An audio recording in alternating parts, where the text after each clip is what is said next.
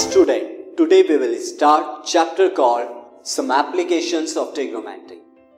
Student first of all मैं आपको बता दूँ कि इस चैप्टर में आपको कौन से टॉपिक पढ़ने हैं। तो there is only one topic एक ही टॉपिक है और वो टॉपिक क्या है? प्रॉब्लम्स आपकी।